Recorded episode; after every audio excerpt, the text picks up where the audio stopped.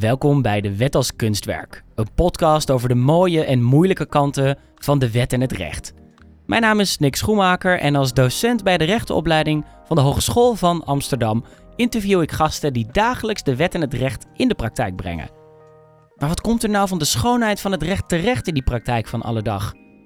Wanneer je als bezwaarbehandelaar, legal data analyst, compliance of privacy officer of in welke andere rol dan ook met het recht aan de slag gaat.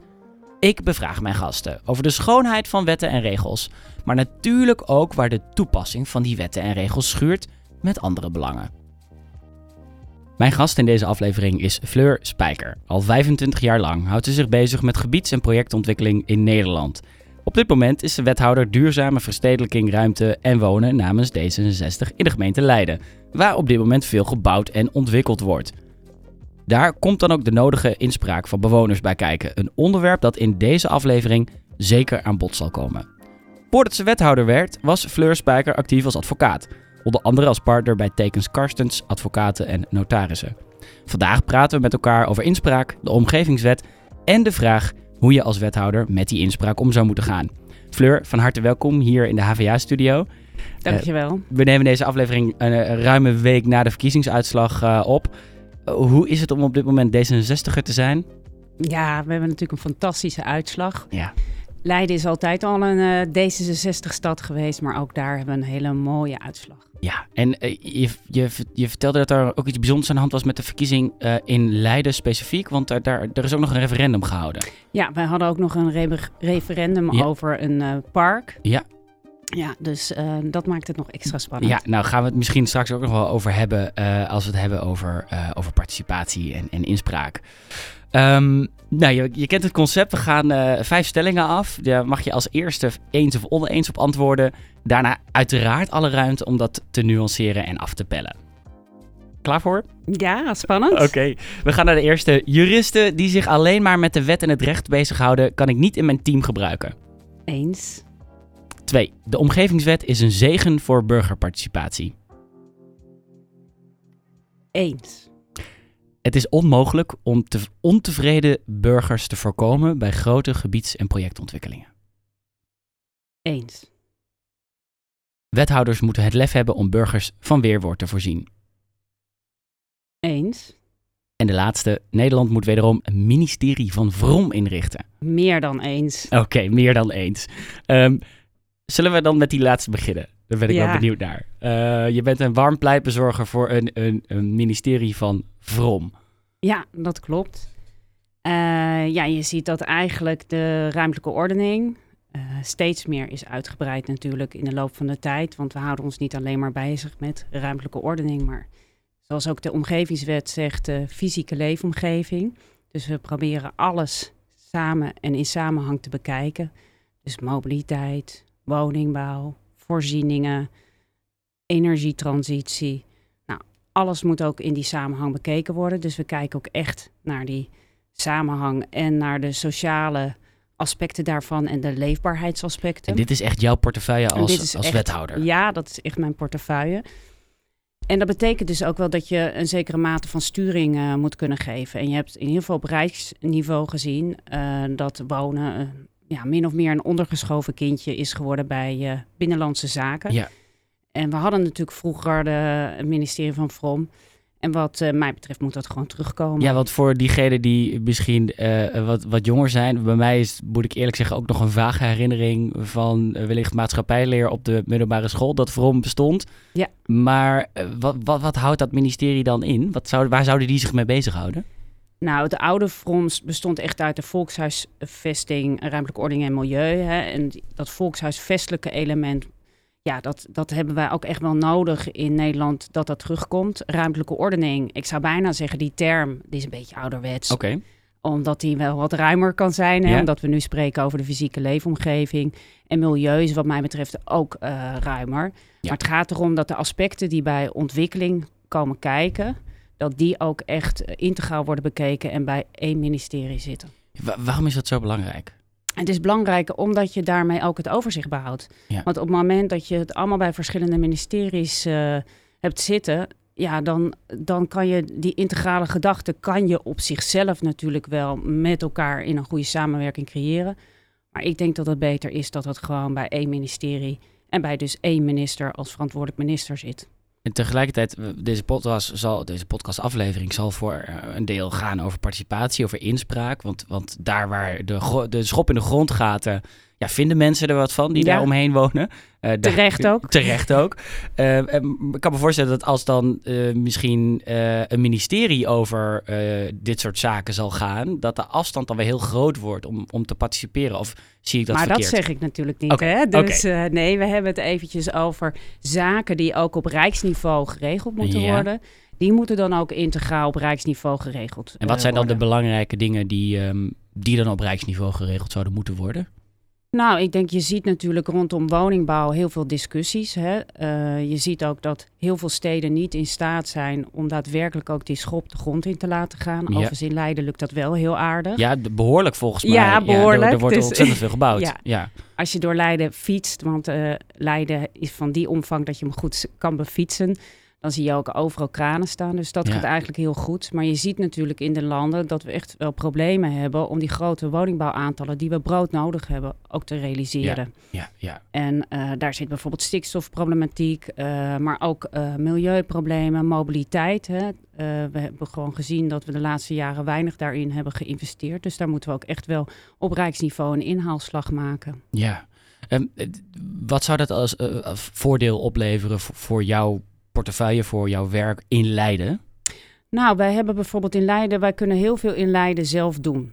Uh, maar wat ik zie, waar de grote vraagstukken in de gebiedsontwikkeling uh, zitten, die zitten met name op de mobiliteit. Mm -hmm. uh, we proberen nu te bouwen zoveel mogelijk in de buurt van OV. Oh ja. Um, dus rondom stations. En um, daar gaan we ook flink de hoogte in. Maar dat betekent bijvoorbeeld ook dat de OV-knoop Leiden, dus Leiden Centraal, ja, die moet gewoon eigenlijk verder ontwikkeld worden. En daar moet dus van Rijkswegen ook geld voor beschikbaar ja. gemaakt worden. En wij zitten met z'n allen in die trajecten hè, om uiteindelijk uh, samen met de andere overheden te kijken wat we nodig hebben. Om die OV-knoop ook toekomstbestendig te maken. Um, en je ziet door een hele nauwe samenwerking dat dat ook lukt. Um, maar het zou heel goed zijn als daar nog meer sturing op gegeven zou worden uh, van Rijkswegen. Ja. Oké, okay, helder. Nou, dat is een, een, een warm pleidooi voor uh, het ministerie van Vrom uh, om dat opnieuw in te richten. Uh, om op grote lijnen ervoor te zorgen dat die dingen gebeuren. Zodat die woningbouw ook daadwerkelijk kan plaatsvinden en effectief is en op een goede manier kan worden ingepast. Ja, met dus die mobiliteit en ja, met dat ja, groen. Ja, ja. ja. oké, okay, nou, daar gaan we het zo nog wel over ja, hebben. Want, want leuk om ook over te hebben. Ja, want dus, ik ben heel benieuwd hoe, hoe, hoe, wat, wat, wat dat dan is, die ruimtelijke ordening. Wat betekent dat dan? En, en wat betekent dat dan vooral ook voor uh, uh, uh, hoe, ja, hoe je daar als, als wethouder mee omgaat om zoiets voor elkaar te krijgen. Want ja. daar, daar, dat heeft nogal wat voeten in het de aarde. Het is een echt puzzelstukje vaak. Ja, dat kan ik me voorstellen. Um, ik, ik legde je als eerste stelling voor. Juristen die zich alleen maar met de wet en het recht bezighouden, kan ik niet in mijn team gebruiken. Um, je bent zelf jurist geweest. Kun je ons iets vertellen over welke dossiers je deed? Wat voor gebied in het recht je je mee bezig hield? Nou, ik heb altijd een voorliefde gehad voor ruimtelijke ontwikkeling. Ja. En ik denk zelfs dat het zaadje is geplant uh, in de tijd dat ik werd geboren, in de jaren zeventig. Oké.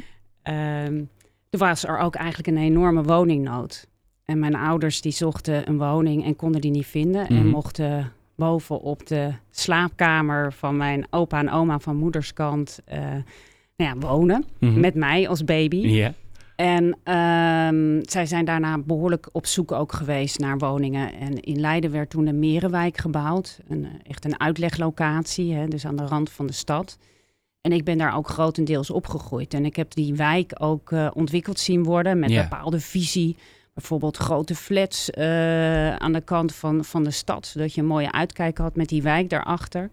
En ik denk dus dat dat zaadje toen is geplant. Oké. Uh, en ik uh, ben na mijn studie rechten in Amsterdam, want ik uh, ben grotendeels dus uh, opgegroeid in Leiden. eh, en overigens daarna ook weer naar Leiden teruggekomen. Maar in Amsterdam eh, gestudeerd, heb ik rechten gestudeerd. Ja. En eh, al vrij snel ben ik aan de slag gegaan met eh, ruimtelijke ordening. Dus ik ben ook ehm, van huis uit bestuursrechten jurist. Ik heb overigens ook straf- en civielrecht gedaan. Uh, maar dat bestuursrecht, omdat daar heel erg dat overheidselement in zit Mhm. en die dynamiek van politiek en ja, ook met die stad bezig zijn, dat vond ik heel interessant. Dus ik ben na mijn studie ben ik aan de slag gegaan bij de huisadvocaat uh, van de gemeente Leiden. Oké. En uh, vervolgens ben ik naar de Zuidas gegaan en daar ben ik ook partner geworden van de overheidspraktijk. En daar had ik dus dat team. Ja. En dan weer even terugkomen ja, op jouw ja, vraag. Precies, precies. Ik, zeg, ik heb altijd gezegd, ik heb daar mensen nodig die helemaal lekker bezig kunnen zijn met die inhoud. Maar tegelijkertijd moeten ze ook heel erg hands-on zijn. Omdat je voor zo'n overheidspraktijk heb je ook echt nodig dat je dat politieke gevoel hebt. Je begint, laat maar zeggen, met een bouwinitiatief. En als je wil dat dat tot een goed eind wordt gebracht, dat er dus goede besluiten volgen en vervolgens dat die besluiten in stand blijven bij de rechter, dan heb je dus echt wel heel veel meer nodig dan alleen maar dat denkvermogen en goed kunnen schrijven. Want eh, als ik dat dan even heel erg plat zou moeten slaan, wie huurde dan eh, jullie team, jouw team in? Uh, voor wat voor zaken? Uh, dat waren bouwers, beleggers, gemeenten, ontwikkelaars, heel divers. En was dat dan vooral om dat proces te begeleiden? Of was het al omdat er een zaak dreigde te ontstaan? Hoe, hoe moet ik dat dan zien? Vooral ook uh, om het te begeleiden. Oh, dus dan kwam er iemand met een initiatief. Hè, dat kan een bouwer zijn of een ontwikkelaar ja. of misschien een gemeente. En zeggen van nou, daar willen we een, een klein wijkje ontwikkelen. En kunnen jullie ons helpen bij uh, een goed besluit? Ja. En dan zaten wij eigenlijk al helemaal vooraan aan die tafel. Had ik vaak wel wat uit te leggen hè, als advocaat. Dat ik zei, ja, ik zit hier ook echt om mee te denken ja, wat, wat, dan wat, dat, ja. wat gebeurt er dan? namelijk, je, je, heb ik wel wat uit te leggen. Wat gebeurt er als iemand de, advocaat ziet aanschuiven? Nou, je wordt wel heel snel geplaatst uh, van... oh, die gaan uh, heel erg hard uh, met allerlei standpunten in de weer... Uh, maar dat deden wij juist niet. Het was dus een combinatie van eigenlijk de uh, inhoudelijk technische vraagstukken die spelen. Ja. Die zijn best wel ingewikkeld in het bestuursrecht en uh, ruimtelijke ordening. Ja. Juist omdat ze zo ook in beweging en ontwikkeling zijn. En de Raad van State ook natuurlijk in die hele maatschappelijke tendens meegaat. Dus ja. je moet ook steeds al die uitspraken goed doornemen. Ik zeg altijd met huurrecht heb je een paar bepalingen. En natuurlijk is dat ook in beweging, maar veel mindere mate dan de overheidspraktijk. Dus je moet die denkers hebben en tegelijkertijd dat goede gevoel met een team werken, met andere partijen werken. Uh, zorgen dat je de juiste informatie krijgt. Zorgen dat belangen bij elkaar uh, komen. Dus wij zaten eigenlijk heel erg ja, vanuit die adviseursrol, strategisch juridische adviseursrol aan tafel. Ik moet zeggen dat je bestuursrecht wel op de meest enthousiaste manier aan me uitlegt uh, uh, die, die ik ooit heb gehoord. Want uh, meestal zijn de studenten van, nou bijvoorbeeld HBO-recht aan de HVA, niet, niet het meest enthousiast over het vak bestuursrecht. Ja, dat heeft toch een beetje een stoffig een imago. fantastisch vakgebied. Ja. En ik moet ook zeggen, de mensen die bij ons dan kwamen werken, er waren ook wel mensen die aanvankelijk meer civielrechtelijk georiënteerd waren ja, als ze dan eenmaal in team werkten, ja. ja. ze zagen gewoon juist die combinatie van inhoud. Maar je moet ook wel echt iemand zijn die ervan houdt om het nieuwste van het nieuwste te doordenken. Hè? Ja. En tegelijkertijd dat praktische. Je moet gewoon ook sociale skills hebben om uh, iets tot een ja, goed resultaat uh, te laten leiden. Vond je het moeilijk om afscheid te nemen van de advocatuur? Uh, nou, toen ik in de advocatuur zat uh, en ook partner was, heb ik de stap genomen om ook mijn maatschappelijke bijdrage te leveren. Zo voelde ja. dat toen, om ja. de gemeenteraad in te gaan in ja. Leiden. Ik weet wel dat de rest allemaal zei van, wat ga jij nou doen en waarom? En toen zei ik, ja, ik ben hier de, de Zuidas bezig uh, met klanten. ontzettend leuk. we verdienen veel. hè? Er waren ook hoge omzeteisen. ja. Maar ik zei, ja, ik wil ook wat geven ja. aan, aan de maatschappij. Ja. Dus ik heb gezegd, ja, ik wil die gemeenteraad in. En dat was ook ontzettend leuk in die periode in, in Leiden. We Wanneer werd jij gemeenteraadslid? 2014 tot 2018. Oh, ja. En we hadden ook een grote fractie met 12 man. We konden ook veel uh, verdelen hè, onder elkaar. En dat maakt het ook voor mij heel werkbaar. Ja. Uh, en ja, toen is eigenlijk een soort zaadje geplant. Dus ik vind de advocatuur ook super leuk. En zeker zoals wij die, uh, de advocatuur ook invulden met het team. Uh, maar ik, ja, toen op een gegeven moment werd, uh, werd die mogelijkheid, kwam voor mij voorbij om wethouder ja. te worden. En toen dacht ik, ja, in mijn eigen stad, als ik het wil, moet ik het nu doen. Ja, en uh, dan heb je ook een team met juristen, kan ik me voorstellen. wat verwacht je van die personen? Want, nou ja, zoals je weet, deze podcast maken we voor mensen die geïnteresseerd zijn in de wet en in de praktijk. En we weten dat veel mensen die juridisch opgeleid zijn, ook bij gemeentes terecht zullen komen uh, andere overheidsorganen terecht zullen komen. Wat verwacht je van juristen die in die rol aan, aan, aan de wet en het recht bouwen? Ja, dat is een hele leuke vraag, want eh, ik zit natuurlijk nu in een hele andere rol. Ja. En ik heb mezelf één ding voorgenomen. Ik ga wel echt in die rol zitten van bestuurder. Ja, wat En betekent dat? Ja, wat, nou ja, als het de vraag aan mij is, wat betekent dat bestuurder? Je bent natuurlijk bezig. eh, ik zeg altijd, ik ben het gezicht naar de stad. Ik wil dingen bereiken. Ja. Dat betekent dat je met een heel ambtelijk apparaat aan de slag bent om ook eh, nou, visies neer te leggen, bouwplannen tot een goed eind te brengen, nou, alles wat erbij hoort. En tegelijkertijd ben je natuurlijk bezig voor de inwoners van de stad. Dus het vraagt ook veel uitleg naar de stad. Eh, je bent met de raad bezig, je bent met de regio bezig. Dus het is een heel divers pakket aan, aan, aan rollen en Mhm. functies. En een onderdeel, want eigenlijk ging je vragen over de ambtenaren. Er zijn natuurlijk enkele ambtenaren ook juristen in allerlei vormen. Hè. We Ja. hebben onze juristen die, zoals ze dat dan noemen, bij het concern zitten. Dus eigenlijk op een wat meer strategisch niveau. En we hebben juristen die echt op de stedelijke ontwikkeling zitten. Ja, Dat zijn bijvoorbeeld de planjuristen. Eh nou ja, zo heb je al een diversiteit aan juristen. En als ik mijn overleggen heb, dan zitten daar helemaal niet altijd juristen bij. En ik heb ook altijd aangegeven dat op het moment dat er juridische vraagstukken spelen, ik draag mijn achtergrond mee. Ja. En ik ben scherp daarin en analytisch, maar ik ga het niet zelf doen. Dus Nee. ik signaleer bijvoorbeeld van, hé, hey, misschien is dit niet helemaal eh, juist. Of bijvoorbeeld kan dit niet anders. Ja, en dan is het verder aan de, aan de juristen. vind je, dat, vind je dat moeilijk? eh, nee, nee? nee. Oh, in het begin ja. natuurlijk wel. eh, maar ik dacht, ja, weet je, je hebt het als wethouder heel druk. Ja. Dus je moet daar ook Ja. je keuzes in maken. En op het moment dat ik het ook goed wil doen, dan moet ik ook de tijd hebben om me goed te verdiepen in juridische vraagstukken. Ja, en dat, dat kan niet. Dat kan niet. Nee. Eh, je- je- de tweede stelling die ik jou voorlegde was de omgevingswet is een zegen voor burgerparticipatie. Nu ben jij eh, niet iemand die de omgevingswet gewoon toepast, mag ik wel zeggen. Nee, je, je bent iemand die er misschien zelfs wel een beetje aan bijgedragen heeft. Mag ik dat zo stellen? Of gaat dat te ver? Nou ja, goed, zijn jouw woorden, maar ik ben wel heel lang al betrokken Ja. daarbij. Ja, zelfs helemaal vanaf het begin. eh, toen er eh, gedacht werd over de omgevingswet. Ik weet nog dat ik als een, een van de experts in een expertteam zat bij het ministerie. Van ja, wat gaan we eigenlijk in die omgevingswet doen? En mijn grote pleidooi was om toetsingskaders, zoals we dat hebben in wetten, zoveel mogelijk samen te voegen. Ja, Hè, dat hebben we in de loop van de jaren al gedaan. Als ik het eh, misschien wat moet uitleggen. graag. Ja, je- misschien moeten we beginnen bij de vraag: wat is eigenlijk de omgevingswet? Want eh, in, in de wereld van de ruimtelijke ordening is dat, geloof ik, eh, eh, best een ding. Die nieuwe omgevingswet, die, die onlangs is, is, is van kracht is gegaan. Ehm, maar wat, wat, wat, waar ziet die wet eigenlijk op, op toe? Waar gaat die over en hoe is die ontstaan? Kun je ons daar een klein beetje in meenemen in, in vogelvlucht? Nou, heel kort dan. Ja. Ja, het, is, het is een wet eh, die gaat over onze fysieke leefomgeving. En Ja. heel veel wetten gaan daarin op. En we willen eigenlijk één wet maken. ehm, en daarin eh, zorgen dat als het gaat om bijvoorbeeld het ontwikkelen van de stad. Ja. eh, maar ook allerlei andere zaken, dat dat. Dat moet echt in die ene wet staan. En dat is best wel een puzzel geworden. Bijvoorbeeld de wet ruimtelijke ordening is, is een heel groot eh, brokstuk daarvan. Hè? Dus eh, en daarin wordt natuurlijk bepaald hoe je met je, met je, met je ontwikkeling en je grondgebied eh, omgaat. En bijvoorbeeld een criterium daar is een evenwichtige toedeling van functies aan locaties. Een, hele zin. Ja, Maar het gaat er eigenlijk om dat als je ergens wat doet, dat het wel in evenwicht en balans moet zijn. Ja. En daarom had Ja. ik het in het begin ook over woningbouw, maar ook met voorzieningen, met groen. Hè? Dus eh, Ja. zo moet je daar naar kijken. oké. Ja. Eh, Dat is allemaal vastgelegd in die omgevingswet. Ehm, eh, wat is precies jouw bijdrage daaraan aan geweest? Hoe, hoe ben je daarbij betrokken geraakt? Nou, dus in het begin wat ik eh, aangaf, door ook mee te denken in die wet van ja, maar als je alles samenvoegt, ga je dan rijtjes af om te toetsen waar alles aan moet voldoen of kan je dat integreren?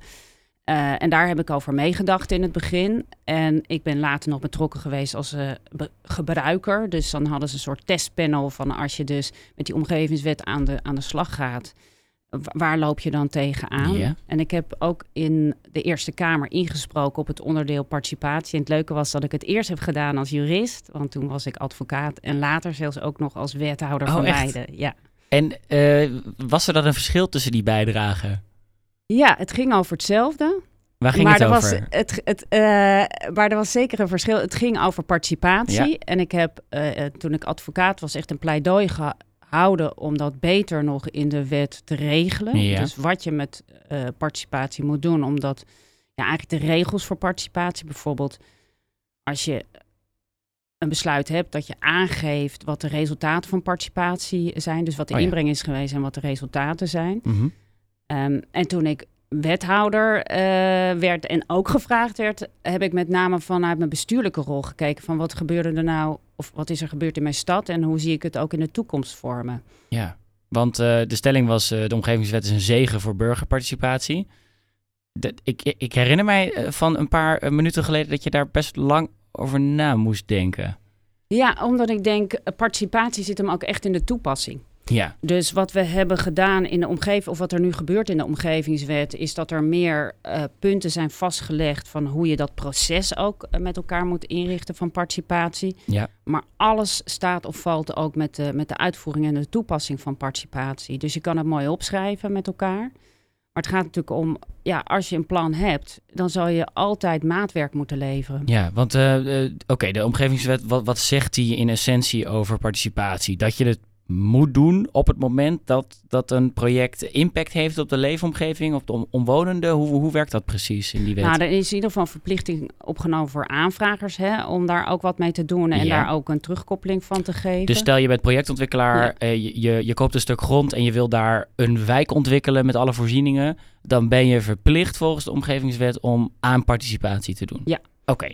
Even zo kort en heel- bon- bondig gezegd. Ik, hè, ik dus- weet het, er luisteren juristen mee waarschijnlijk die denken, Die ja, gaan, maar... Ik zou zeggen, kijk vooral even wat er in die wet staat. Precies. Maar dit is een beetje de strekking daarvan. Ja. En eh, voor grotere projecten zijn er nog meer regels opgenomen. Maar er staat natuurlijk niet van eh, als 40% negatief is. Gaat hè, het niet door. Gaat het niet, dat staat er niet nee, in. Hè? Nee, dus, nee, nee, nee. En daar zit het hem natuurlijk in. Dat je vooral ook kijkt van ja, hoe pas je dat toe? Hoe ga je met participatie om? Ja. Ehm, ik denk Dus dan... ik zei ja, een zegen. Ja, En ik heb heel stoer gezegd eens. Maar ik zei het inderdaad na een lange stilte, omdat je het nu ook al kan doen en het vooral in de toepassing ziet. Maar, ja. zit, maar ik zie hem vooral, die wet, als een, ook, eh, een, een middel om een zwengel te geven aan dit vraagstuk. En Ja. daarmee bezig te zijn met elkaar. En Ja, daarom plaats ik hem ook eh, in het kader van, nou ja, heb ik in ieder geval gezegd eens. eens. ja, met de kanttekening. Ja. Want wa- wat is dan dat vraagstuk? Eh, hoe zou je dat, dat omschrijven? Eh, wat is het vraagstuk van participatie? Ja, ik, ik zie participatie echt als een vorm. ehm, we zijn in Nederland natuurlijk eh, ja, een, een landje, niet al te groot. We hebben heel veel wensen en heel veel ambities. En we proberen toch zoveel mogelijk in dat landje te verwezenlijken. Ja. Dus we hebben ook allemaal opgaven liggen. En dat Ja. zie ik bijvoorbeeld ook in de stad. En dan is het een enorme puzzel. Passen en meten Ja, alle het al, belangen ja. afwegen. Nou, en ik zie participatie ook echt als een, ja, als een middel om al die belangen af te wegen. Ik zeg altijd, jongens, we moeten eigenlijk voor elk project met elkaar als door een soort trechter heen. Mm. Dus of je na een begin eh, met elkaar schuurt, of dat je dat in het midden of het eind, maar ergens moet het gaan schuren. Ja. Want eh, je hebt die, al die belangen en je doet er wat mee. En dan ja, heb je altijd mensen die blij zijn en mensen die minder blij zijn. En Laten we gaat- het even concreet maken. Want het- het- misschien dat er mensen luisteren die denken... maar participatie, wat, wat, wat moet ik me daar nou bij voorstellen? Eh, eh, er wordt een, een, een, project... Heb je, heb je misschien een voorbeeld uit de praktijk van Leiden? Hoe dan participatie bij de ontwikkeling van een gebied een rol speelt? Nou, ik heb misschien een heel bijzonder eh, project, eh, maar daar hebben we het ook heel bijzonder aangepakt. Oké, Eh, wij hebben de energiepark in, in Leiden. En dat is nog binnen de binnenstad. Daar staat ja. onze grote centrale van Uniper elektriciteitscentrale. ja. En ehm, daar is ook een onderdeel van een park. We hebben in Leiden een heel groot park rondom de Singels. Dat heet het Singelpark. Mhm. We hebben in dat gebied hebben sociale woningbouw. We hebben in dat gebied maatschappelijke opvang. We hebben in dat gebied kantoren. Er moeten woningen bij. En dat gebied willen we ontwikkelen. En dit is ooit gestart toen ik in de raad zat met een, eigenlijk een platte verkoop van vastgoed. Want we hebben ook nog eens vastgoed daar eh, als gemeente. En toen was er zoveel weerstand vanuit de bewonersgroep. Dat toen in, eh, met de verkiezingen is bepaald in het beleidsakkoord wat we hebben gesloten. We gaan dit opnieuw doen, die participatie. En we zijn toen een heel intensief traject eh, ingegaan. eh, wat heeft geleid tot de gebiedsvisie. Dat waren allemaal bijeenkomsten. Mensen konden van alles uittekenen en doen. En nou, ik heb daar ook zelf heel veel gestaan als wethouder. was natuurlijk voor coronatijd. Dus je Ja, kon allemaal in zaaltjes staan. Toen hebben we uiteindelijk een gebiedsvisie gemaakt. Dus een soort kaders van waar moet het grofmazen gaan voldoen, die ontwikkeling. En dat is toen in de raad gekomen. De raad heeft dat vastgesteld. En dat is best een heel mooi plan geworden. Maar we hadden natuurlijk ook die bewonersgroep die echt zich destijds als antigroep uh, heeft uh, of had ontwikkeld. En in de loop van eigenlijk die participatie richting die gebiedsvisie is die groep steeds meer gaan kijken juist wat de mogelijkheden waren. Zelfs heeft die groep ook partijen betrokken, ook ontwikkelaars bij dat uh, gebied. En toen dacht ik, hé, hey, dit is zo gaaf. Laten wij kijken naar die gebiedsvisie, want hij heeft de raad de kaders vastgesteld. Hoe die groep onderdeel kan gaan uitmaken van een samenwerking met marktpartijen. Ja. En toen hebben wij dus uh, een besluit voorgelegd aan de gemeenteraad, wat ook best spannend was, om een zogenaamde haalbaarheidsfase in te gaan om met die bewonersgroep, dat heet dan Nieuw Leids Bolwerk, en de marktpartijen, Ja. diverse marktpartijen, om te gaan kijken of zij een heel mooi plan op die gebiedsvisie kan schrijven. Want normaal gesproken eh, gaat participatie helemaal niet zo ver. Eh, Nee. is degene die met het plan komt samen met de marktpartij, dat is de gemeente. Precies. En dit is ook heel erg een samenwerking geweest. En inmiddels ligt er een ontwikkelplan. Dat gaat ook weer naar de raad. En er was recent ook een bijeenkomst. En als je ziet wat er uit die groep, die bewonersgroep, zit aan experts en mensen die betrokken zijn bij Leiden. Ik ben echt super enthousiast. En daar hebben we dus eigenlijk participatie, wat helemaal in het begin eigenlijk een, een, een enorme weerstand eh, gaf kunnen ombuigen als eigenlijk onderdeel van de hele planvorming. En ik zie dit als het grote voorbeeld eh, van de omgevingswet. En dat is niet overal toepasbaar, maar in dit geval stonden wij daarvoor open. Want er is Ja. zelfs een, een, een contract gesloten, hè, een samenwerkingsovereenkomst tussen eh, die diverse partijen, waar dus die bewoners ook onderdeel van uitmaken. En staat een gemeenteraad dan eh, niet een beetje te kijken van ja, maar wacht even, kunnen wij dit wel uit handen geven? Dat is een hele leuke vraag. Dit is precies waar die schuurt. Je moet natuurlijk als raad ook kijken, wat is dan onze rol? Ja, En dat is ook het vraagstuk wat aan die omgevingswet hangt. De, de, de raad zal zich opnieuw moeten beraden. Ja, wat is ja, mijn rol? Ga ik meer loslaten? Ga ik alleen maar toetsen of het proces Precies. goed is verlopen? Ja. Of ga ik toch ook vanuit het algemeen belang... Ik ben gekozen hè, door, eh, dat zeggen raads, die zijn gekozen door natuurlijk eh, de, de inwoners. Ga je dan zeggen van, nou, ik ga een andere weging maken? En dat is een heel leuk vraagstuk. Je, je wordt er ook heel enthousiast van, zie ik. Ehm, ik, ehm, ik, ik. Ik wil eigenlijk wel door naar mijn volgende eh, stelling, want dit klinkt als een fantastisch eh, verhaal. Dit klinkt als een, eh, een succesverhaal van participatie bij een groot project waarbij inwoners, betrokkenen van, van de gemeente ook e- echt betrokken worden en echt een rol hebben. En ik vroeg je, het is onmogelijk, ik legde eigenlijk een hele vervelende stelling voor met een ontkenning erin. Het is onmogelijk om ontevreden burgers te voorkomen bij grote gebieds- en projectontwikkelingen. En die antwoord was eens, dat klopt. Je kunt niet iedereen tevreden stellen, zou je kunnen zeggen. Ja, dat Eh, klopt. it- it- hoe ga je daar dan mee om? Want ik kan me voorstellen dat dat... Nou, dit was natuurlijk een goed voorbeeld. In Ja. Leiden zijn we sowieso heel erg met dit college bezig met participatie. Maar ik zeg altijd, hoe meer je participeert, participeert Ja, mooi woord ja. trouwens, ja. ja, hoe meer ook je verwachtingen creëert. Ja. En wij participeren tegenwoordig ook veel langer, want we hebben heel veel visies. Eh, dat is ook echt wat van de omgevingswet, dat je heel veel in visies neerlegt, en daar, waardoor de uitvoering dan snel kan. Hè. Dus dan heb je allemaal gebiedsvisies en, en omgevingsvisie. Ja. En dan kan je gewoon bij de vergunningen kan je vrij snel doorpakken.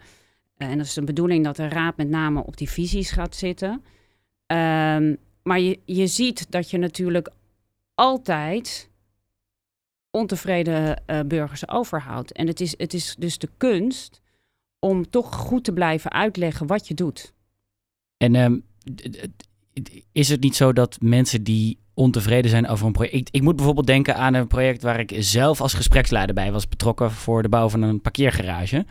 Ehm, ja, iedereen zag het belang van een parkeergarage om auto's uit de straat te halen. Alleen ja, de mensen rondom het plein waar de parkeergarage zou komen, die hadden natuurlijk wel de luidste stem en waren het meest bang voor overlast. Terecht misschien ook wel. Eh, een bouwput voor vier jaar lang om, om ervoor te zorgen dat, dit dat die garage in een, in een binnenstedelijk gebied eh, kon worden gebouwd. Eh, last van overlast van de auto's misschien straks die, die, die door de straat heen rijden om die garage in te gaan. En die lieten zich heel duidelijk horen. Hoe ga je daarmee om? Want dat kan ook een politieke realiteit betekenen die, die, die zegt, waarom luistert u niet naar deze inwoners? Terwijl er een heel participatietraject aan vooraf is gegaan waarbij heel veel mensen input hebben kunnen leveren. Dat lijkt me heel ingewikkeld als wethouder.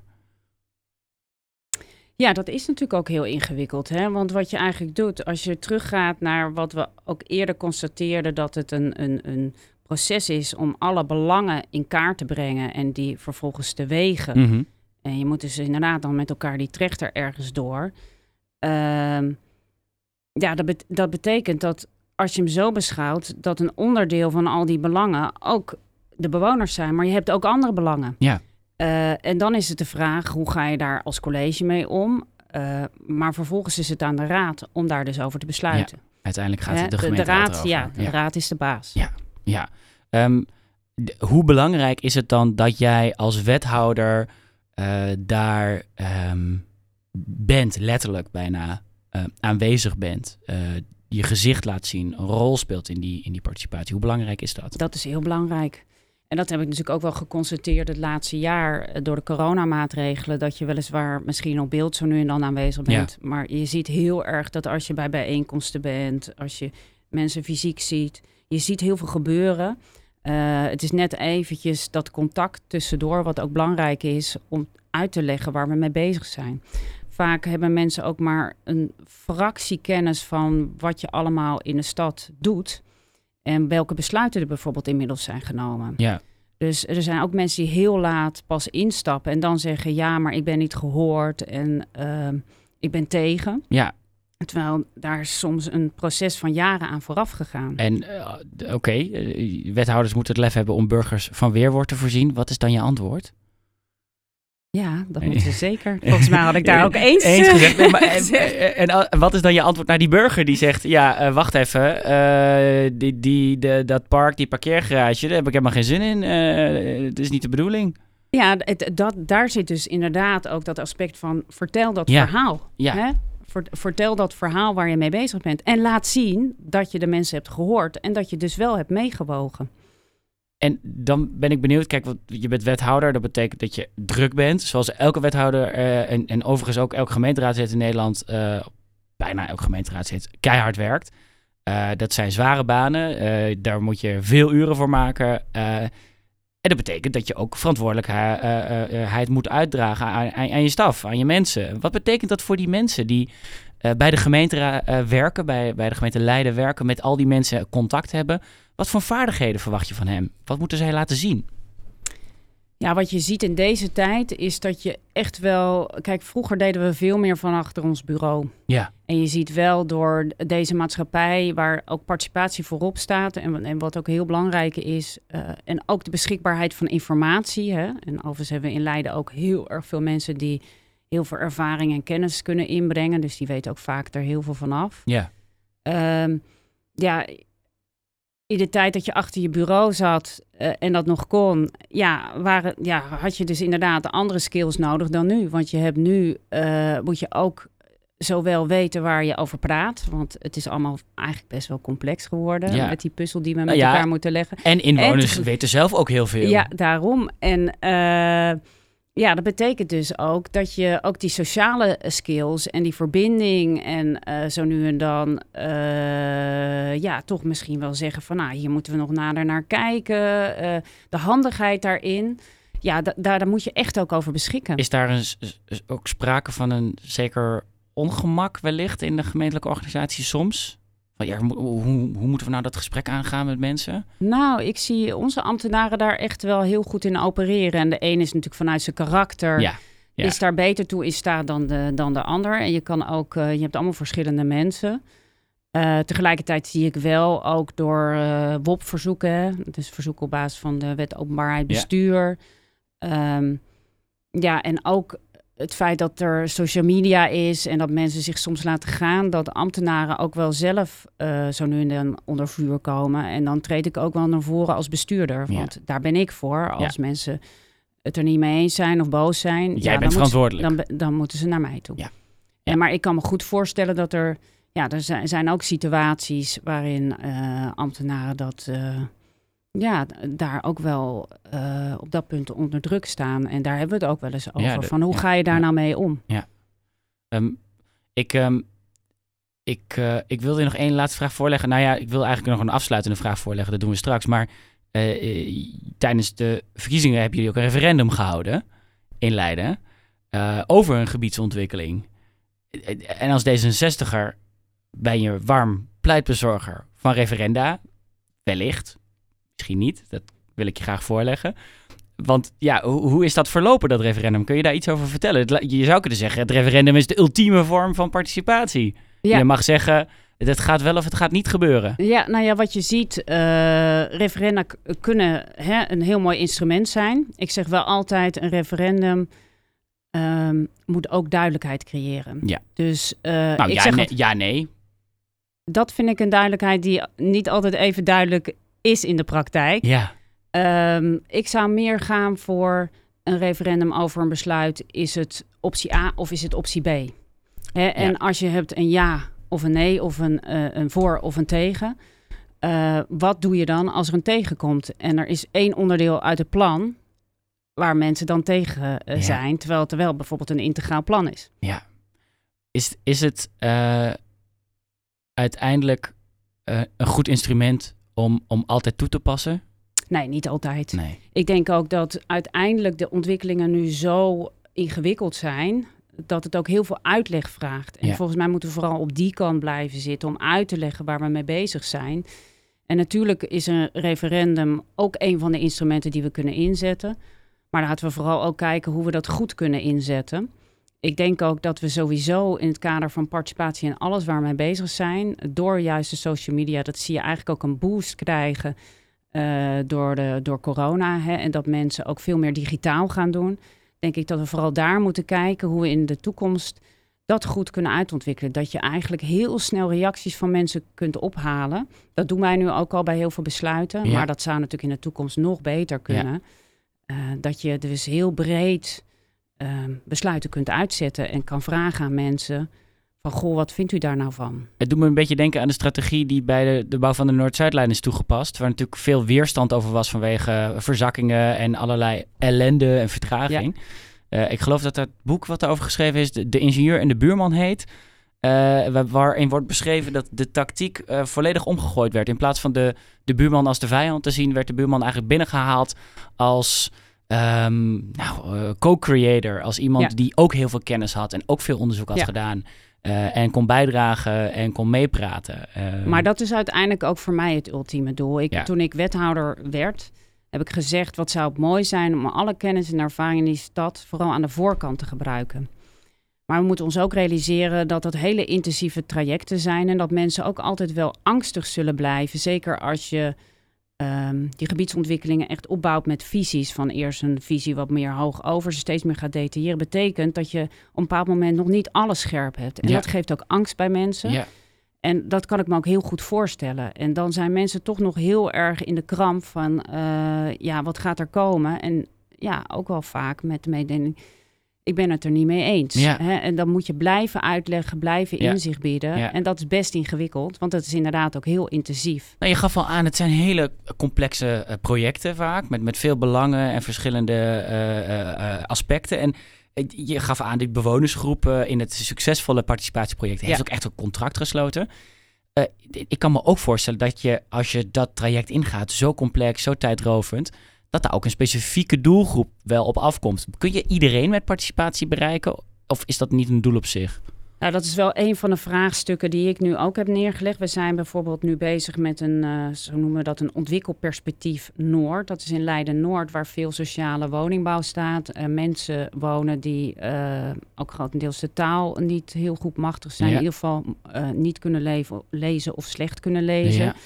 En daar is wel het vraagstuk, hoe bereiken we de mensen? Dus wij gaan ook echt de straat op. Ik ga ook de straat op. Hè. Eh, het is, eh, ja, met corona is het natuurlijk wel Anders, moeilijker maar, tuurlijk, en anders. ja, Maar in principe hebben we dat soort sessies al gehad. En we hebben daar ook geïnventariseerd om via bestaande organisaties die heel erg actief zijn in het sociaal domein ook de mensen te bereiken. Ja. Via de buurthuizen, via bijvoorbeeld ehm, flats waar dan één iemand ehm, ja, de kar trekt Ja, en ja, dan ja, bij mensen op huisbezoek gaat en gaat uitleggen. En daar proberen we op die manier op in te spelen.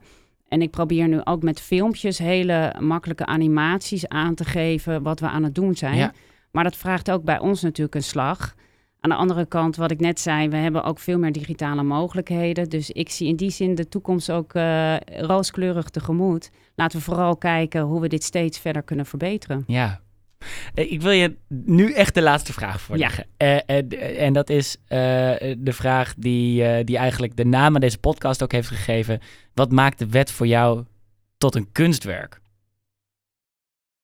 Ja, dat is maar net eh, hoe je daar tegenaan kijkt, hè, Ja. een kunstwerk. Ik zie de wet eigenlijk als een soort eh, bouwsel. Ja, Eh, je kan de wet beschouwen natuurlijk als iets wat je maakt. Hè? Dus je bent met een wet bezig zoals de omgevingswet. Ja. Dat is een heel maakproces Ja. en daar eh, vindt iedereen van alles van. en dan staat hij op een gegeven moment. Precies, en je hebt ook geen wit vel. Hè. Er zijn ook allerlei wetten die er al zijn. Dus op een gegeven moment ja, komt daar die wet uit. Er zitten ook heel veel politieke belangen in. Ja. Want de een zegt, ja, eh er moet een beetje dit, eh, meer van dit bij. Het beschermingsniveau bevo- moet bijvoorbeeld omhoog. En de ander zegt, nee, het moet toch allemaal eenvoudig gehouden worden. Dus dat is eigenlijk even één onderdeel. Ik zie de wet als maakproces gewoon als een soort bouwsel waar je mee bezig bent. En dan de wet in de uitvoering is die natuurlijk weer heel anders. Want ik kijk altijd zelf heel erg naar, is die toepasbaar? Ja. Kunnen we nou makkelijk uitvoeren? En sterker ja. nog, als bestuurder denk ik, hallo, ik wil wat. Kunnen we met die wet dat überhaupt regelen? Want als we het niet kunnen regelen met de wet, moeten we gewoon geen wet maken. Eh, Ja, dat is een heel duidelijk pleidooi. Eh, maar maar is, is dat ook veranderd, jouw blik op die wetten, nu je bestuurder bent eh, geworden, nu je bestuurlijke ervaring hebt opgedaan? Eh, ben nou, je die wet niet- echt anders gaan beleven? Nee, nee, niet wezenlijk anders. Hè? Want ik was al heel erg bezig met eh, van ja, als we Ja. dan hè, als jurist, omdat ik heel veel ook in die adviesfunctie en rol zat. En daar heb ik altijd de strategie gehanteerd. We gaan niet wetten maken omdat we gezellig wetten gaan maken. Nee, eh, we maken een wet omdat die, dat die straks ook goed toegepast kan worden en uitgevoerd kan worden. En als je een wet maakt, ja, kan je bijvoorbeeld met bestaande wetten al wat doen? Hè? Maar- Of moet je daar dan weer een nieuwe wet voor maken? En überhaupt kan je het wel juridisch reguleren. Het is Ja. natuurlijk iets, ja, een wet is natuurlijk een middel om Ja. uiteindelijk, ik zeg altijd, eh, de maatschappij een beetje te ordenen met elkaar en het ook een beetje zorgvuldig te laten verlopen. Ja. En dat we weten waar we min of meer aan toe zijn met elkaar. Maar als bestuurder kijk ik ehm, misschien heel vaak ook wel van, hoe maken we het mogelijk? Heel pragmatisch. Ja. Maar die twee perspectieven, die, die komen ook wel een beetje naar voren in de twee mogelijkheden die je had. Want volgens mij had jij ook de mogelijkheid om de Eerste Kamer in te gaan. Zeg Ja. ik dat goed? Ja, klopt. En ik hoor hier toch, eigenlijk hoor ik hier heel duidelijk de wethouder en het Eerste Kamerlid.